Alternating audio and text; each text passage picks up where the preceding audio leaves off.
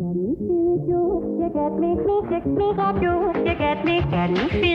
I'm Corey Nathan, and this is Talking Politics and Religion Without Killing Each Other.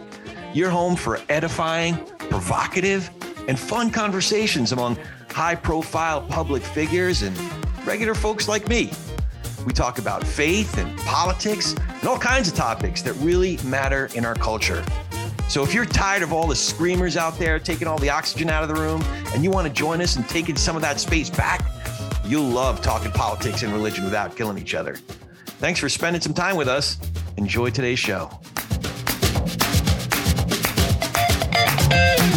Welcome, welcome, welcome. We are talking politics and religion without killing each other. I am your host and so grateful to have a place to talk about faith and politics and big ideas in our culture with all kinds of interesting, accomplished folks of goodwill and good faith.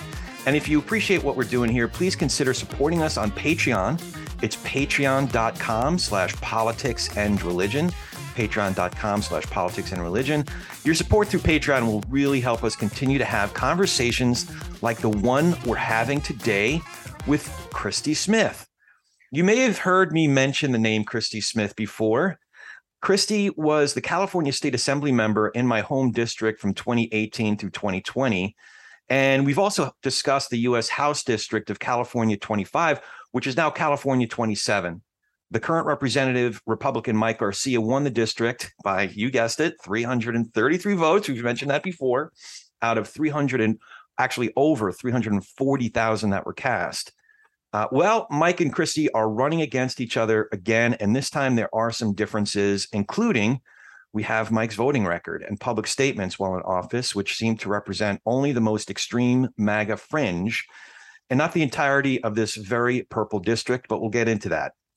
We have many new listeners since the last time we spoke with Christy in the spring of twenty twenty-one, so I'll give a brief intro, and then we'll dive right in. As mentioned, Christy previously served in California's State Assembly, where she authored nine bills which became law, focusing on education reform, homeowner protections, college affordability, good governance, and protection for victims of human trafficking.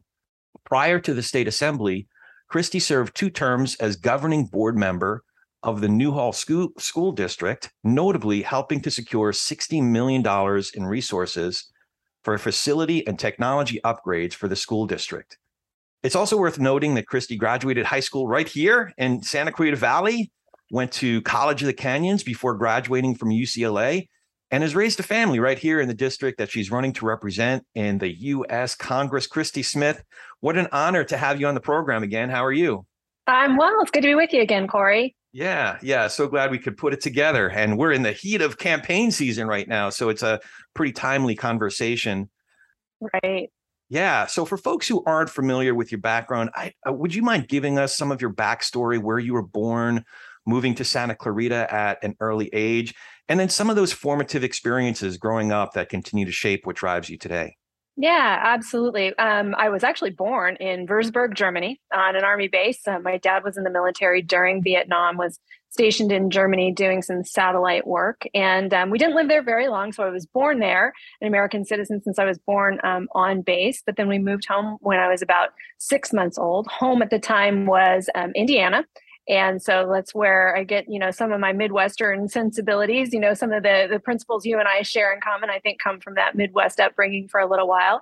Um, and then my dad was offered a job uh, opportunity here in California in nineteen seventy-nine.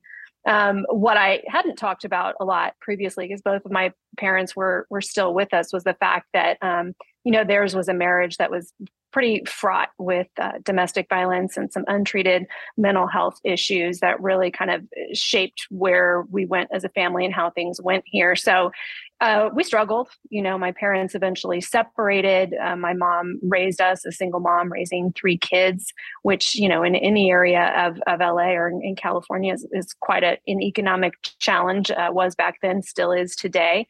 And and we had a lot to overcome as a family, but we did. And part of what drew me to public service was the notion that, government does have an important role to play in putting a safety net under people um, who go through, you know, extreme circumstances and have challenges to face, to make sure that they um, don't fall completely out of out of our social safety net. And we, there's a lot of improvement we need to make on that right now, um, with so many people being unhoused and facing challenges and needing mental health help, things that they can't get access to that, frankly, we could do better at. So continue to be inspired by the prospect of what, uh, you know, good government can do for people in that respect, especially when it comes to education. You mentioned the fact that, you know, I went to a community college. So did my mom, actually. That's how she got herself out of a circumstance where she was facing abuse, is she was able to go to our local community college, get a nursing degree to be able to, to have a job that would, you know, support three kids. And so um, because I didn't have money to go to a four-year university right out of high school, I went to that same community college and then was able to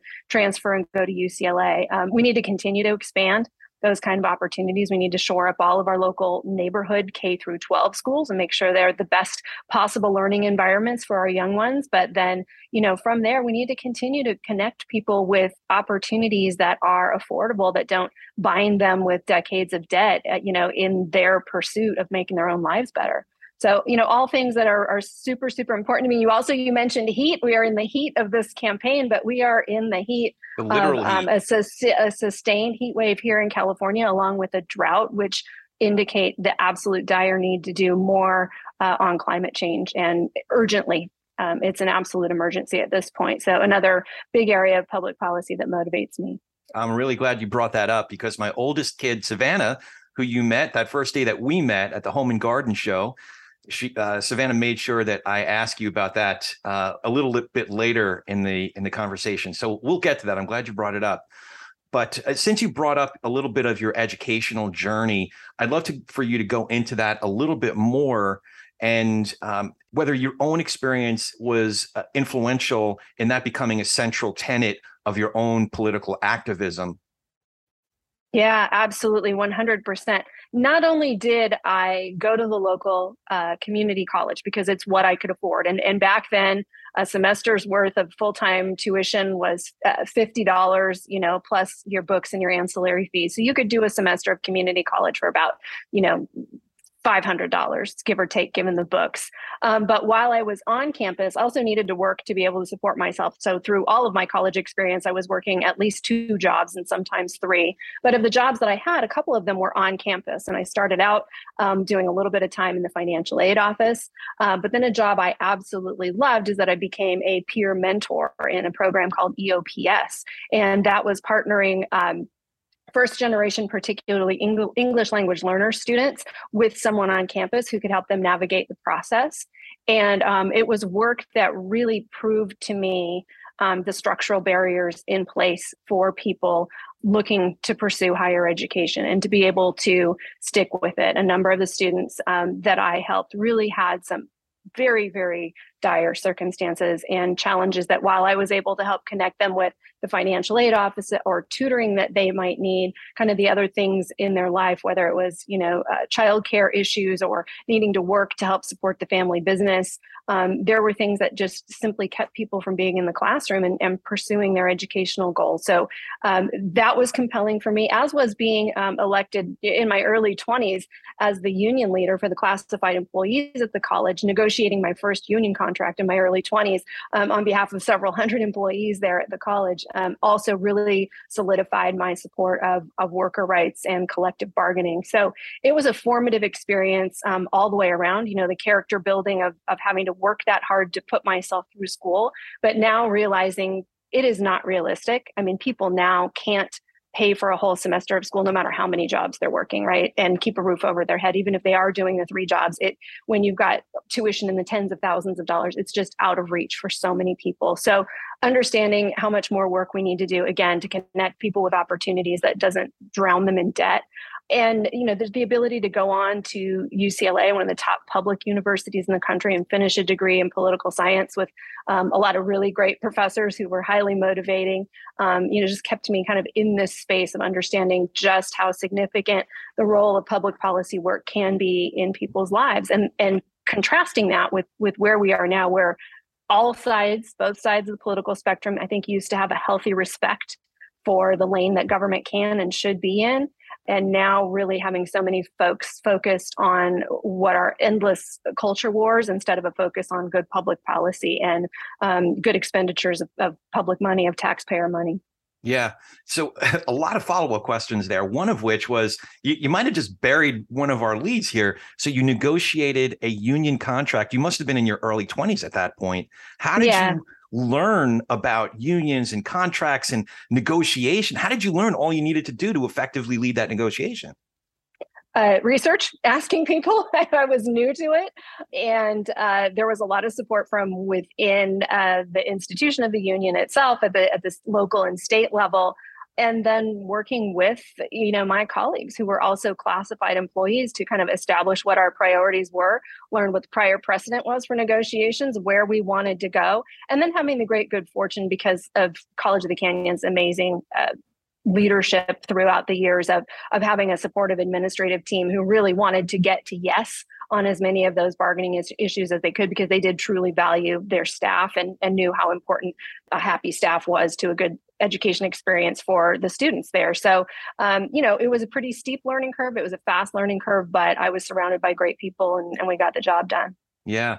Now, I do remember that you mentioned that at one point you identified as a Republican, or you, you didn't fully, is that right? Yeah. Yeah. And it, it was about that time when I first started college, I was a registered Republican. So my first election, I still have a Bush Quayle t-shirt from a rally. Uh, my first election, I actually voted Republican. Oh, wow. Okay. So I bring it up because you, you brought up, you know, endless culture wars and these things that get in the way of really having productive conversations across our political dispositions in order to achieve uh, good public policy. But I do want to dig in a little bit on a current policy. Well, I don't know if you could call it a policy as, as much as an action. Biden's recent action on student debt. Uh, do you have any uh, views on the action that he took? And do you think that it's going to stick? Yeah, I mean, it was critically important. And, and I can personalize it so much. So my youngest daughter is a first year, first grade teacher. And so her dad and I took out some loans to be able to support her undergraduate degree. We said the teaching credential um, and the rest of your education is on you. And so she's she's got some debt. She's got some loans, um, but she's also got a teacher's starting salary. So for her, the amount of loan debt that she had meant about thirty percent of her income um, in these first few years was going to be going to pay down her student debt. And now having some relief from that means she's much more likely to be able to stay in the profession. And we need teachers. Like we need teachers all across this country, Florida and a couple of other states especially.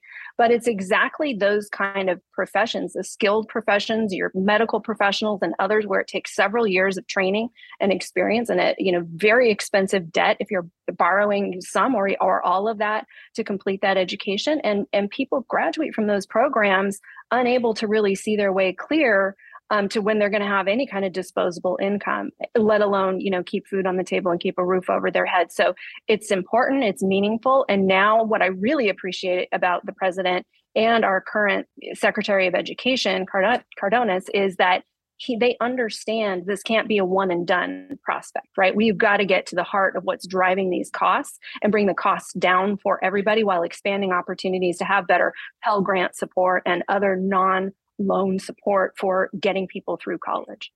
Now, I'd be remiss if I didn't ask you about something.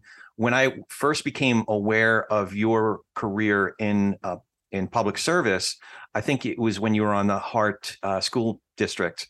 Uh, you were serving on the board there. There was one particular uh, charter school where there was great contention. My brother would kill me if I didn't at least ask you if your views on charter, this charter school movement have evolved over the last few years. No, they, they've been what they always were. When I started at the U S Department of Education during the Clinton administration, it was the, the infancy of the charter school movement. And what charters were, were this potential for dynamic groups of teachers and administrators to kind of break the mold within a traditional school district setting and try to move the needle for student achievement. And so they weren't, they were kind of set free from some of the bureau, bureaucratic parameters that sometimes got in the way, frankly. What unfortunately it expanded into in some quarters was an opportunity for private interests to have their hands in the public till. By no means is that every charter. A lot of charters are doing great things are and are an important part of the county or local school district that they are a part of. But what we need to make sure we continue to do is not have it be about a profit motive at any school, but about a, a student achievement and student success model. And so as long as we're, we keep driving in that direction, um, we're going to be in a good spot. But the other thing that we did, though, is kind of lose the thread of, again, making sure every neighborhood public school is a good school. And we need to be mindful of the fact that when there is a charter that happens in any school district, especially in, in areas like California, where funding is based on student attendance, there is a redistribution of resources. And in that redistribution, we need to make sure that we're not leaving any student behind. So again, charters are an important part of a lot of districts. They're performing well, they're doing what they intended. Um, you know, you look at Granada Hills Charter High School here in the district, and they've been academic decathlon champions time and time again, right? We know they're moving the needle there, but we need to make sure that every student who is meant to be served, you know, in terms of both federal and state policy, so that's our special ed kids and kids with unique challenges, that they're getting the same level of service, and that when those resources are redistributed across a district, that we're not leaving any kids behind. Hey, I just wanted to take a quick minute to tell you about a podcast I think you'll really like. It's called Preconceived. It's a show hosted by Zale Mednick that examines the preconceptions that shape how we view the world and challenges the paradigms by which we live our lives. On each episode of Preconceived, Zale talks to researchers, experts, and other luminaries to examine both our approach to major life choices, but also our perspectives on topics to which we may have been overly conditioned towards certain opinions. We think you'll especially enjoy episode sixty-six, Unorthodox, Leaving Extremist Religion with Gene Steinberg, founder of Freedom. There are so many others that you can really dig into. There's episode forty-four about helicopter parents, how to raise an adult with the former Stanford dean. There's one about polyamory with a sociologist and an expert researcher on the topic. There's one about the malleability of human memory with a psychologist and a memory expert. There's so many others that you'll really appreciate and enjoy. So listen to Preconceived wherever you get your podcasts. These are all intertwined issues, and we could talk about this for a couple hours alone. As you might remember, I come from a family of educators. My mother, thirty-five years in the kindergarten room. Uh, my father was a um, guidance counselor, teacher, as well as worked for the um, the the school district uh, in New York City, working in conflict resolution. My brother, my uncle, all educators. And um, one of the tensions, even for folks who are part of the union, in fact, my parents are both retired and benefit from uh, their union membership, lifelong union membership. One of the tensions there is that everybody knew in every school that they were in who the bad teachers were. And yet um, one of the things, you know, the union provided a great many benefits, but one of every, it seemed like every union fight that came up, the idea of merit-based uh, pay grades was just a non-starter. Uh, there's any mm-hmm. number of issues along those lines where there's this tension between, you know, something that you expressed before about, you know, it's hard to, you know, come out, Uh, get a degree, oftentimes having to get a, a graduate degree, and then be faced with a teacher's salary, which, let's face it, especially in California, isn't quite going to uh, give you a middle-class income. But uh, so there are these tensions between wanting to figure out ways of paying teachers more, bottom line, versus some of the tensions that are built in uh, from uh, largely unionized trade. Yeah. Do you want to respond to that at all? Yeah, it, it all comes down to to pay for me. I mean, the, the more you pay people, um, the better the quality of, of candidate that you are going to attract. But I haven't found um, it to be the case that school districts aren't very serious about supporting good instruction. I think that's a mythology that's been bandied about a lot, and, and laying the blame and the responsibility at teachers' doorstep instead of the societal challenges that most of our kids are walking into the classroom with. You know, um, you can't claim that somebody is a bad teacher when they've got a classroom of thirty kids and ten of them speak a language that's not English as their first language, regardless of, of what grade they're in. And several of them are probably on some kind of I E P, which is a, you know, for kids with special challenges, um, end up with, with that kind of learning plan, where several of them might be at home in domestic circumstances that give them a little bit of trauma that they bring into the classroom with them. Um, kids who may not have had, uh, you know, a meal that morning before they come to school for whatever the reason is. Thank goodness here in California now, we're, we're now providing those meals to all of our kids. But to lay that entirely at teachers' feet at a time when our school district budgets have been brought down to the bare bones, you know, you're talking about not enough school psychologists, not enough librarians, not enough aides in the classroom. The teachers are at a real disadvantage right now. So not only are they woefully underpaid, they're underhelped, they're undersupported.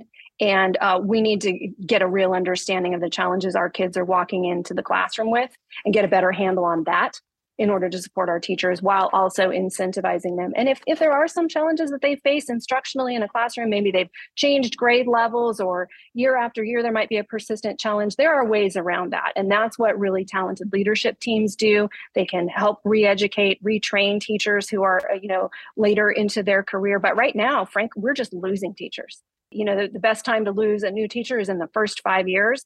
Fewer than sixty percent persist right now. And so we do, we have a real challenge on our hands, but it's going to come from supporting the profession publicly um, by acknowledging the, their worth and their training with a better salary, and then giving them the supports in place that they need, given the challenges of the, the modern classroom and the modern student. Yeah, no. And just to clarify a comment that I made sort of in passing about everybody knew who the bad teachers were. Listen, I, I've been to those schools. And, you know, like I said, my family has been in education. So ninety-five, if not ninety-nine percent of teachers that I know are really committed to their craft. But there is that, you know, small percentage of folks who, frankly, are just mailing it in. And the whole school, the whole staff, the whole faculty knew who those folks were. But there wasn't, you know, kind of to one of the points that you're making, there wasn't necessarily the support or the accountability to provide those teachers the training to get past whatever it was that they, the, the wall that they were hitting. And now, listen, there's more obstacles than ever.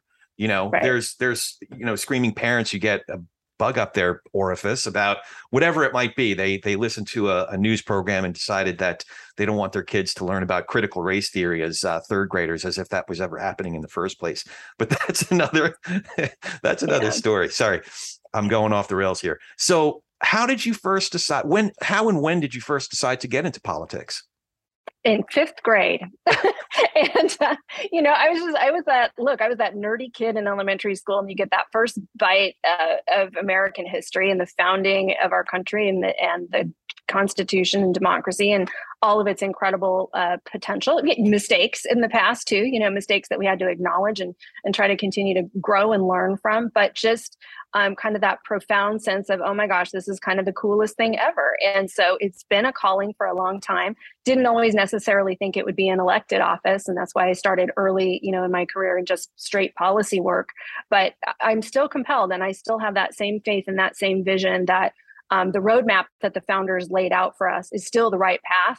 Um, we just have to ask some of the bigger, more expansive questions now to make sure that we stay on that path and, and preserve democracy.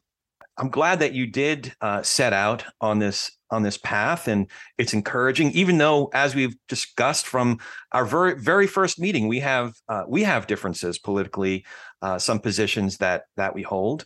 Um, but that's okay. That's, as you said in our very first meeting, that's what democracy is all about, you know, figuring out how to, you know, be neighbors and how to be represented across yep. these differences, which I give you a lot of credit for including me specifically in your small business committee when you were in the uh, state assembly. I did want to ask you, though, uh, things are different now than when you first ran for office. Yeah. How is life out on the trail compared to your first run for Congress, or even, you know, when, when you first ran for the assembly? Yeah, you know, it's interesting, and it, it's a real commentary on our times. I think out on the trail, it's, it's absolutely pleasant. You know, uh, meeting people face to face, even people who don't agree with you, uh, they're kind, they're civil, they're respectful. Whereas in the social media space, you know, it, it can be pretty ugly. I had to report a couple of comments over the weekend for mm. inappropriate content, you know, and, and people just feel uh, so unrestrained in, in their commentary in those spaces. And so, you know, I am, I'm still hopeful though, because again, when I'm out in the community, when I am face to face with people, even those who don't disagree, we can agree to disagree and still move forward in a conversation. So I think that people are exhausted. I mean, COVID itself was exhausting, but kind of that, you know, really contentious hyper partisanship that gripped us for so long, I feel like we're finally starting to break free of that. And people really are much more interested in, in reestablishing a sense of community. Uh, and so that's what makes me hopeful. How are you able to campaign differently this time as opposed to twenty twenty? I mean, we all kind of lived through the zombie apocalypse, so we right. know where we were, but specifically your campaign strategies, your day-to-day, what is, how, how different does that look? Yeah, I mean, look, we made a decision across the board as a, as a Democratic Party in the twenty twenty cycle, uh, not to canvass door to door and not to hold in-person events. So the extent of in-person events that I was able to hold in that campaign were literally drive-throughs. We would choose a park parking lot, let people know we were going to be there, um, masks up, you know, they stay in their car, I stay six feet away, and they're able to ask me questions. That was the extent of voter interaction that we could have in twenty twenty. And now this cycle would, you know, thankfully, um, vaccinations getting in enough arms and our, seeing our infection rates going down, we're able to do traditional campaigning again, which is door-to-door canvassing, in-person events, uh, and really being face-to-face with people again. And it, it's changed the energy and the dynamic of the campaign for sure. Yeah. Yeah. Now, going back just a little bit, I did want to ask you, so you've you've faced some tension, you know, it's, as you say, there's, it's pretty fraught out there at times, e- you know, frankly, even reading some of the comments on threads uh, that Mike Garcia, your opponent, puts out, it it makes me cringe. I obviously have grave differences, specifically as it comes to his votes to overturn the election. But, you know, I, I he's still my neighbor. He's still somebody I right. might see out in the soccer field or at a chamber event. And it's important that we keep things civil and not cross certain lines of, of civility and, and these airs of threat and violence. Um, how's your family dealing with that? Oh, thanks. Uh, they've tuned it out a lot more this cycle. Frankly, they've all had to put their social media on lockdown, and they really don't look at a lot because it is, it's hard and it's hurtful. It's hard to not respond. So, but they've been good. They know that that's part of their job. That's the assignment, you know, uh, you try to tune it out and, and, and let me do the hard work of being out front. But it's unfortunate. You've lived here a long time like I have. And, and this is, this is a community. Like you said, we're people, we're getting together on the soccer fields and the baseball things and the, all the numerous nonprofit organizations here that raise money for really incredible uh, causes. We're, we're all in rooms together a lot. And we need to be able to get back to a point where that doesn't feel uncomfortable if someone who has disagreed with you on Facebook, you know, is at the next table. Yeah, no. And to your point, I've I've had uh, plenty of Republicans on this program, local Republicans, you know, Bill when he Bill Miranda, when he was mayor, and, and Scott, you know, he's he's finishing out his term as state senator. Um, mm-hmm. So and, you know, listen, when I see any any number of folks across party lines, it's always nice to be able to give a smile and a handshake and, and talk about, you know, talk about them Dodgers and how my Mets beat the Dodgers last time around. So uh, stuff like that. But um, but so speaking of, uh, I, I did want to get into a little bit of politics. Uh, by many accounts, uh, suburban college educated women will be a major factor in this race. But in California twenty-seven, many college educated women are Christians who attend mm-hmm. theologically conservative churches and who've never voted for someone with a D before their name. So while I don't believe uh, realistically large percentages of those folks will vote differently, some might. I have this imagine, well, it's not imaginary. I went to this uh, Sunday school class at Grace Baptist for the better part of ten, fifteen years. And whether it was twenty people in that classroom or thirty people in that classroom after main church, you know, the main church service, I'm here to tell you, not all of them are going to change their vote, but there is one, two, maybe three of those folks who are persuadable. So if you're visiting my old Sunday school class at Grace, what might you say to those folks to persuade the one or two who are persuadable that this time it's okay, if not imperative, to vote for a candidate with a D before her name? Sure. Well, I mean, first and foremost, it's about action on issues that we care about. Um, number one, saving our democratic institutions. And that is important to Americans across the board. And um, not every religious persuasion necessarily ties to a political persuasion. There's a lot of diversity there, but across the board, Americans, and this has now popped as the number one issue when people are polled in this election cycle, what matters to you most, it's saving our democratic institutions. And that means the right to vote, and the idea that state legislatures cannot overturn the will of the people within their state when it comes to a presidential election. Those two things are key. So making sure that we are defending the, the franchise to vote, expanding that franchise, making it as easy as possible to vote, given the constraints of modern life and how hard it is sometimes to show up on it on a Tuesday, which in some states, that's what they're limited to, right? But how many more states can we get to go the way of California, where every registered voter gets a vote by mail ballot? We need to make it easy to vote in America and defend that as, a, as an important American value. And the other thing I would say is on issues where we may disagree, to understand that I would be an elected official whose ear you will still have. You will still have a seat at the table to express your difference of opinion, because that's how I learned. That's how I become a better policymaker, to find out what your difference is about and what it's based on, um, and go from there. And, and maybe some of the times we're, again, like you and I have, agree to disagree, but you, you will deserve to be heard as someone who is my constituent, and also to fundamentally understand and uh, know that I respect your religious beliefs. I am someone who was raised in both a, a Methodist and Baptist household. Dad was a, a Baptist, mom was a Methodist. I grew up going to church. I have reverence for the importance of the teachings of, of all religions in people's lives, and the, and what that brings to bear on what their political philosophy is.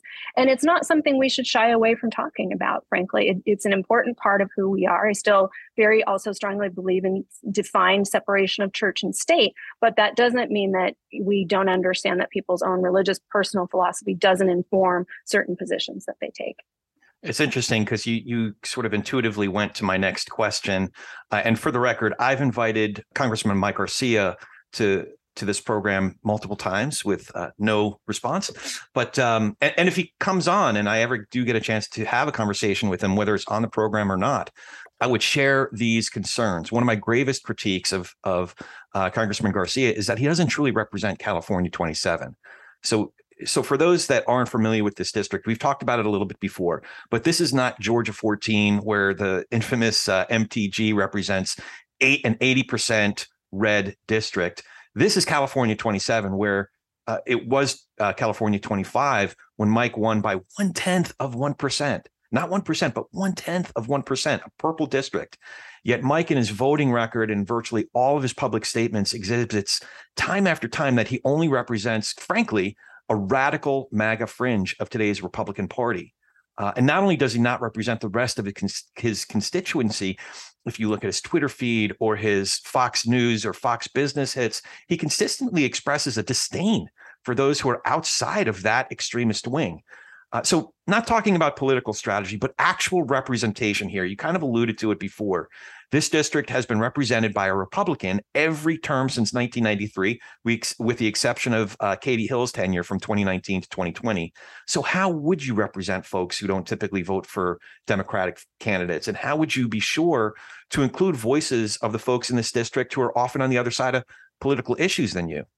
Sure. I, as I did before, when I was in the state legislature and when I was on the school board, um, you have a role to play as an elected representative of an entire community, and that is to throw the doors open wide and to hear everyone and to serve everyone the same with respect to constituent services. And what I have found over all of my years of public service is what voters appreciate the most, even if they disagree with you on an issue, if they understand what your guiding principles are, where those guardrails are in place that define who you are and how you're going to make decisions. So, you know, some of the conversations we've already had, I will always be a staunch defender of the institutions of our democracy, the right to vote, a protected right to vote, and ensuring that state legislatures can't override the will of the people in a national election, um, that I will always stand up for and defend Social Security and Medicare as uh, the most important anti-poverty programs in American history. Those are bright lines for me.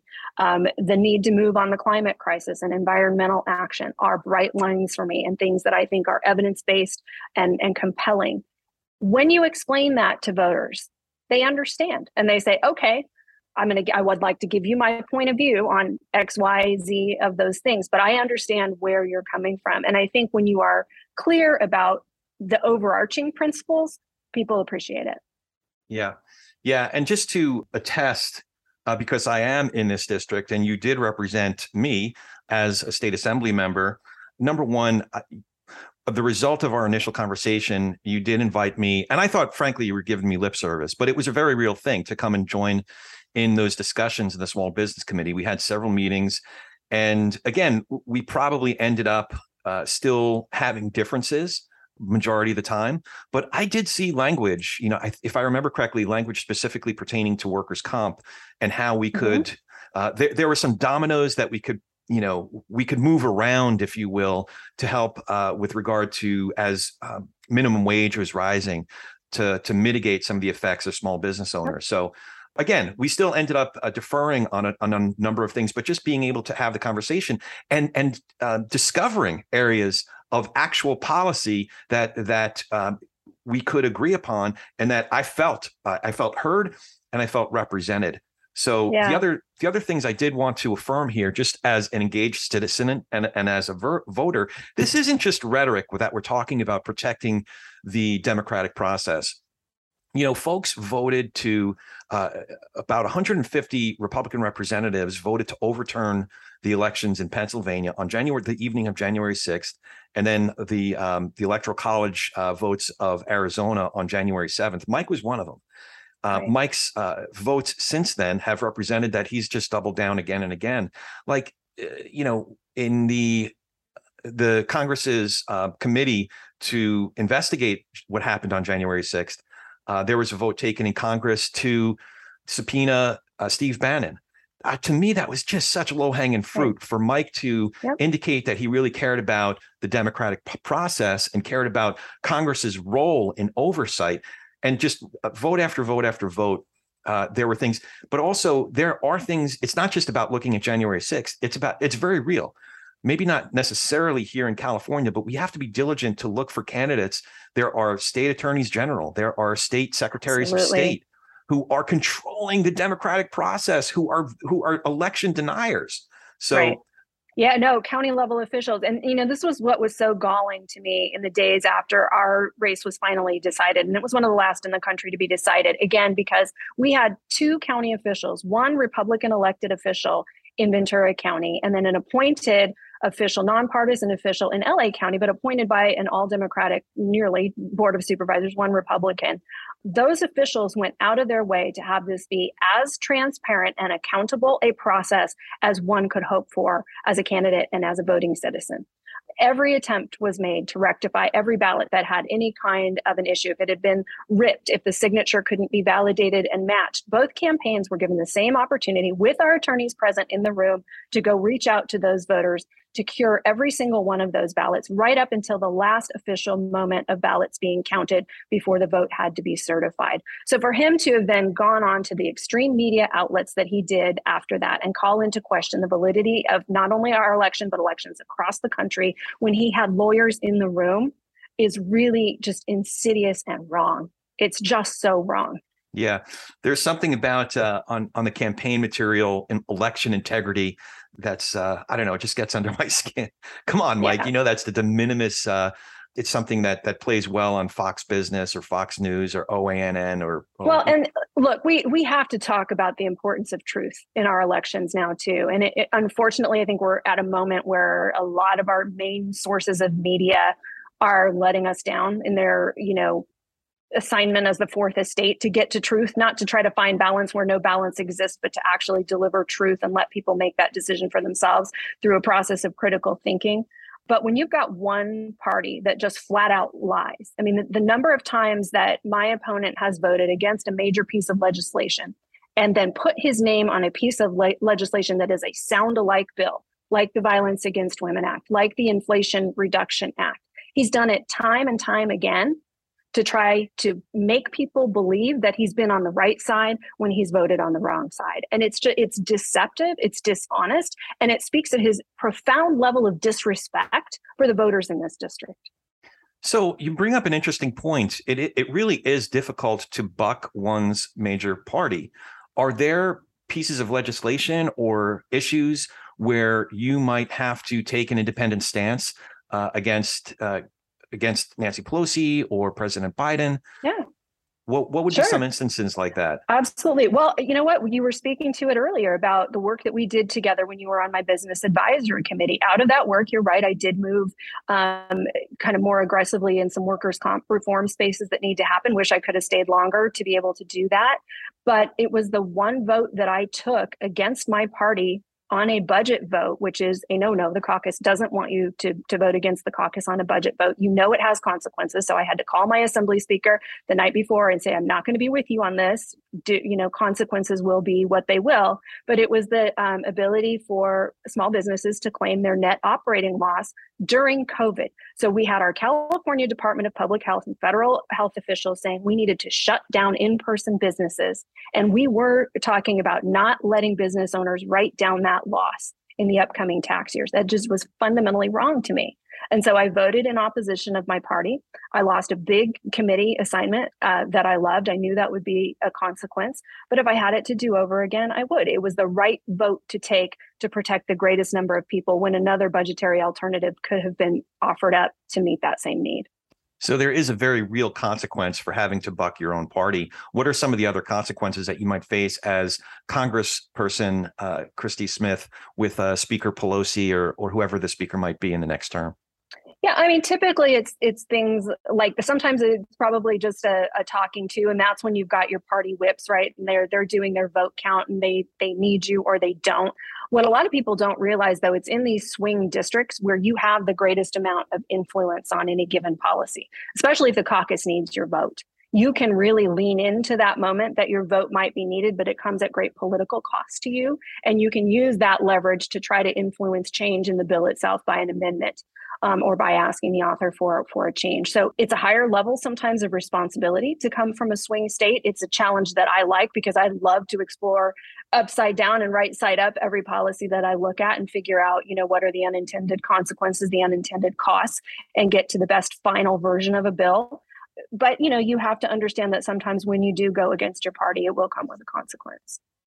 So you, you point out that this is indeed a swing district, and I, I refer to it as a purple district. One of the other constituents or one of the other key groups in our district includes Latino voters. Uh, so mm-hmm. Mike Madrid and Chuck Rocha, longtime national Republican and Democratic strategists, respectively, have both been talking for months and months about how more and more Latinos have been gravitating towards Republicans. Uh, the numbers just don't lie about that.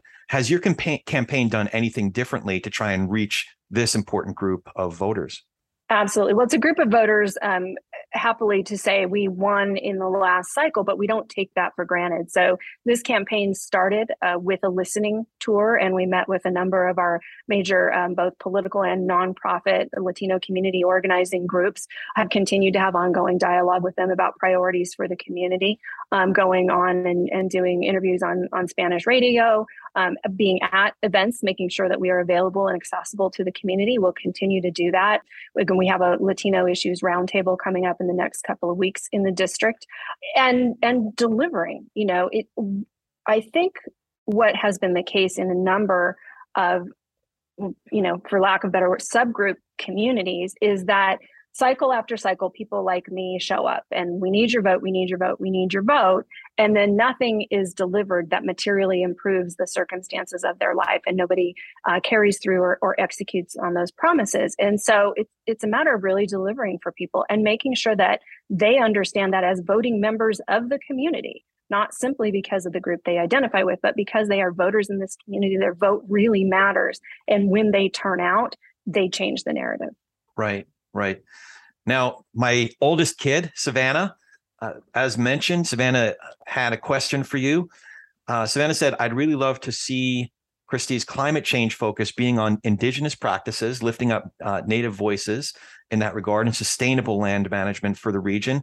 But anything climate action related is good. And uh, Savannah said, let her know I said hello and thank you for listening to folks my age. So in terms of specific legislation or specific action, what kinds of initiatives will you be supporting in terms of climate change, especially in light of folks uh, Savannah's age or or your daughter's ages? Yeah, well, I, I, there's a couple of things I love about uh, Savannah's question. First and foremost, you're welcome. And remind all of your friends that if eighteen to thirty year olds vote, you change this election specifically. You really do. Uh, so please turn out and vote. But when it comes to climate, this is so personal, probably is for you too with young kids at home. But Um, I have two young adult daughters who, given the climate catastrophe that is looming, don't see a future for themselves that looks as bright or, you know, I wouldn't say our lives were, were necessarily easy growing up, but this wasn't looming over us, you know, in the eighties and nineties, like it looms over these kids, that there are going to be these, continue to be these significant climate catastrophes. And right now we see thirty percent of Pakistan underwater. We've seen significant flooding here in the United States. An entire United States city uh, had been without drinking water for, you know, a week uh, because of flooding. And so we need to continue to move in the direction of clean, renewable energy nationally. We've got to get that infrastructure in place. We have to commit to it with everything in our heart and start to make that transition sooner rather than later. But we've really got to think about water too. And evidence shows us very clearly that we will continue to be challenged um, in that respect globally. Our own United States Defense Department says climate change is the single biggest threat to international Um, security, safety, and security, and water is the leading cause there as nations find themselves without usable sources of water. Um, that will be disastrous. And we're seeing it right here in the United States. And with respect to Savannah's concern for, you know, the, the climate practices of indigenous peoples, she's spot on. And I, this is part of the reason I'm so grateful to have grown up in the Midwest um, for about ten years, is that we really did a heavy emphasis on understanding indigenous cultures, and particularly their agricultural practices, their practices of restoring to the earth what you had taken from her. And we, you know, just a few centuries of us getting away from that, and we find ourselves in really dire circumstances. There are countries who are doing it well, but it's, you know, it's reducing solid waste and a dependence on plastic packaging and being mindful about our water consumption. There are practical everything, everyday things that we can do as individuals, but what we need to start requiring corporate and industrial America to do as well, to be part of the solution. Yeah. Yeah. So one other issue I did want to ask you about, a lot of L A P D and Sheriff's Department uh, families live up in this district. Uh, right. So I saw a National Republican Congressional Committee uh, press release uh, from last week. The primary argument they made at the top of the release was Smith believes we need to reform law enforcement by adding professionals like social workers, housing advocates, and drug abuse a- experts. And I thought, wait, is this a bad thing? you know, yeah. I mean, I think they were trying to attack you on the whole defund the police thing, but the way they were quoting you, your position actually sounds pretty reasonable. So did you want to, right.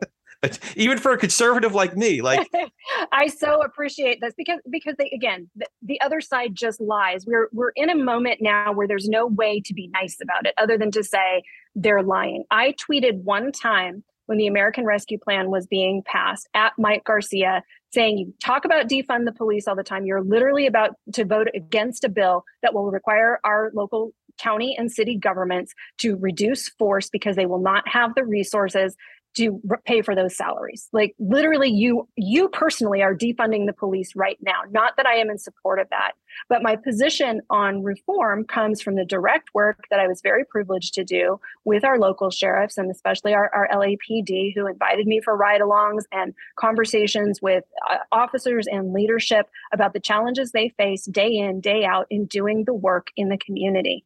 And they are doing the best that they can, but you're talking about officers who were not trained to be substance abuse advisors or mental health professionals or housing advocates. That it's not their role. And so they do it as part of their daily practice to help us keep our streets safe. But it's not training they have, and it's certainly not resources they've been connected to. And so good models of community policing integrate all of those supportive services across the county and give law enforcement officers the resources they need to be able to pass that call on to a professional who can help, and then move on to a call where they're solving a property crime or preventing a property crime, um, and doing things that really do keep us safe. And so it is just such a, a belligerently ignorant argument that the Republicans keep making that people don't support public safety. Of course we do. And by supporting public safety, that also means we support getting weapons of war off our streets. It is so ironic that they will, you know, in the same week that a tragedy happens like the Uvalde shooting, also be calling some of us out on being against public safety. It's ridiculous. You cannot believe in public safety unless you believe in demilitarizing American streets and getting weapons of war off of them and out of the hands of criminal people who shouldn't have them. And, it, you know, that is a crisis that is a bipartisan issue. Our polling finds that many people, including Republicans, are at a point where they want to see significant gun legislation. Are there certain current representatives from the G O P in the House that you can see working with? So specifically, there's a caucus in the Congress called the Problem Solvers Caucus. Can you envision becoming a part of that caucus? And um, are there are there folks uh, on the Republican side of the aisle that you can envision working with? Yeah, I mean, I, I'm going to take a wait and see when I get there. It's definitely a caucus I would like to be a part of and get to know individual members themselves from, from both parties uh, to see where we land on issues in common. But knowing and understanding, as we've talked about before, you know, both parties come to that caucus with individual pressures um, from, from their own parties. And so where are the areas that we can agree and where are we going to be able to move pieces of legislation? And particularly, I'm still hopeful that we hold the House. I think it's significant uh, and important that Democrats do all that we can to hold the House right now, because again, voting rights are at stake and significant policy issues that we really need to make progress on. But in the event that we didn't, I, I have no intention of going to Washington, D C to be a lame duck member. I want to actually get things done. And if, if a problem solvers caucus is my way to do it, then absolutely I'll be at that table. We'll put one one vote in for you joining the Problem Solvers Caucus, although I understand it's going to be harder because a lot of Republicans who have been part of that caucus, John Katko, for example, yeah. are not going to be, or any number of the folks who voted for impeachment the second time around are not going to be part of uh, Congress going forward. So it's going to be, I understand, at least for a time, it's going to be harder and harder to find folks to collaborate with across the aisle. But as one of your constituents uh, or would-be constituents, I would vote, uh, I, I would encourage you to, to work hard to find folks across the aisle that you can collaborate with. So I've been able to ask you a lot, a lot of what I wanted to as a follow-up here, but did you have any questions for me?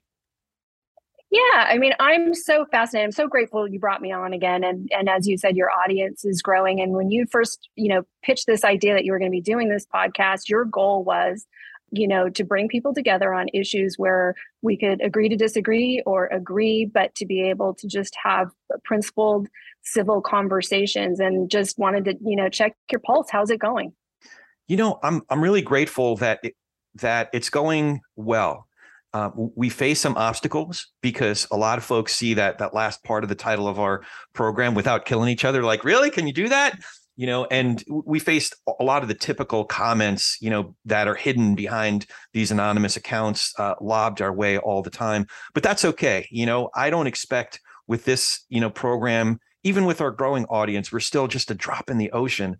But you know what? I, I don't expect to snap my fingers and solve all of our problems of contentiousness overnight. But what I think I can do is I can talk to one human being at a time and make one human connection at a time. And for every person who's listening and then does participate in more constructive conversations in the other places uh, where we engage with folks, uh, whether it's out in person or just even in some of our online places, uh, we are having constructive conversations. And the other thing too to keep in mind is that, you know, when I do have a human connection, I don't expect somebody who is a big Second Amendment person to change their views completely and be on board with all kinds of reform. But maybe, maybe after one, I'm going out for a beer uh, a little later this week with a, a friend of mine uh, here in this in this valley, in this district, um, who, you know, first thing you see when you walk into his garage is this huge gun, you know, uh, it's uh, like a locker or whatever. Um, So yeah. He's a big a two A guy, you know, but I, so I don't expect him to be a big, um, you know, to change his views one hundred eighty degrees after one conversation. But my hope, if my hope is simply to add some nuance uh, to how he perceives folks who really do want some reform in that area, um, that's a win. But at the same time, here's I, I also have to remind myself that if I go in simply looking to prove him wrong or or to change his views, I'm not going to get anywhere. But if I go in hoping to understand his views a little bit better, you know, because I, I don't know, like, I don't know what eight about eight twenty-five. I don't know about that stuff. So if nothing else, maybe he can teach me like why he's enthusiastic about it, why it's so important to him, mm-hmm. and then we can have a, a more productive effect on each other, at least to have a more productive conversation about it than what you typically see online. So in that regard, I'm really encouraged to see the some great conversations we've had across a wide array of folks. I will say the only types, the only um, lane that hasn't come on the program and that doesn't seem to be participating are those uh, the the election denying lane. So, yeah, you know, folks, yeah. it, it's funny because even folks like the way I describe it is if you could imagine folks that went to the Stop the Steal rally uh, on January sixth.